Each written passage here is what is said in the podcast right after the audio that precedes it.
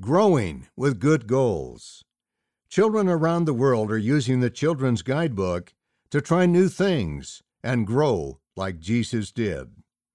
Jessica B., age 10, lives in Greater Accra, Ghana.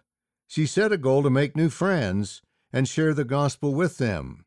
She puts a copy of the friend in her school bag and reads the magazine at school.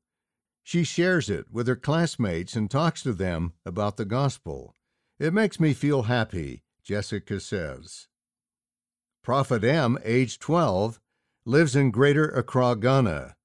After learning to play the piano, he set a goal to teach others to play too. He invited people he knew to take piano classes taught by him and his friends. Now we have more than 50 students who are taking lessons. Prophet says eight of those students have been baptized. End of the article Growing with Good Goals. Read by David Shaw.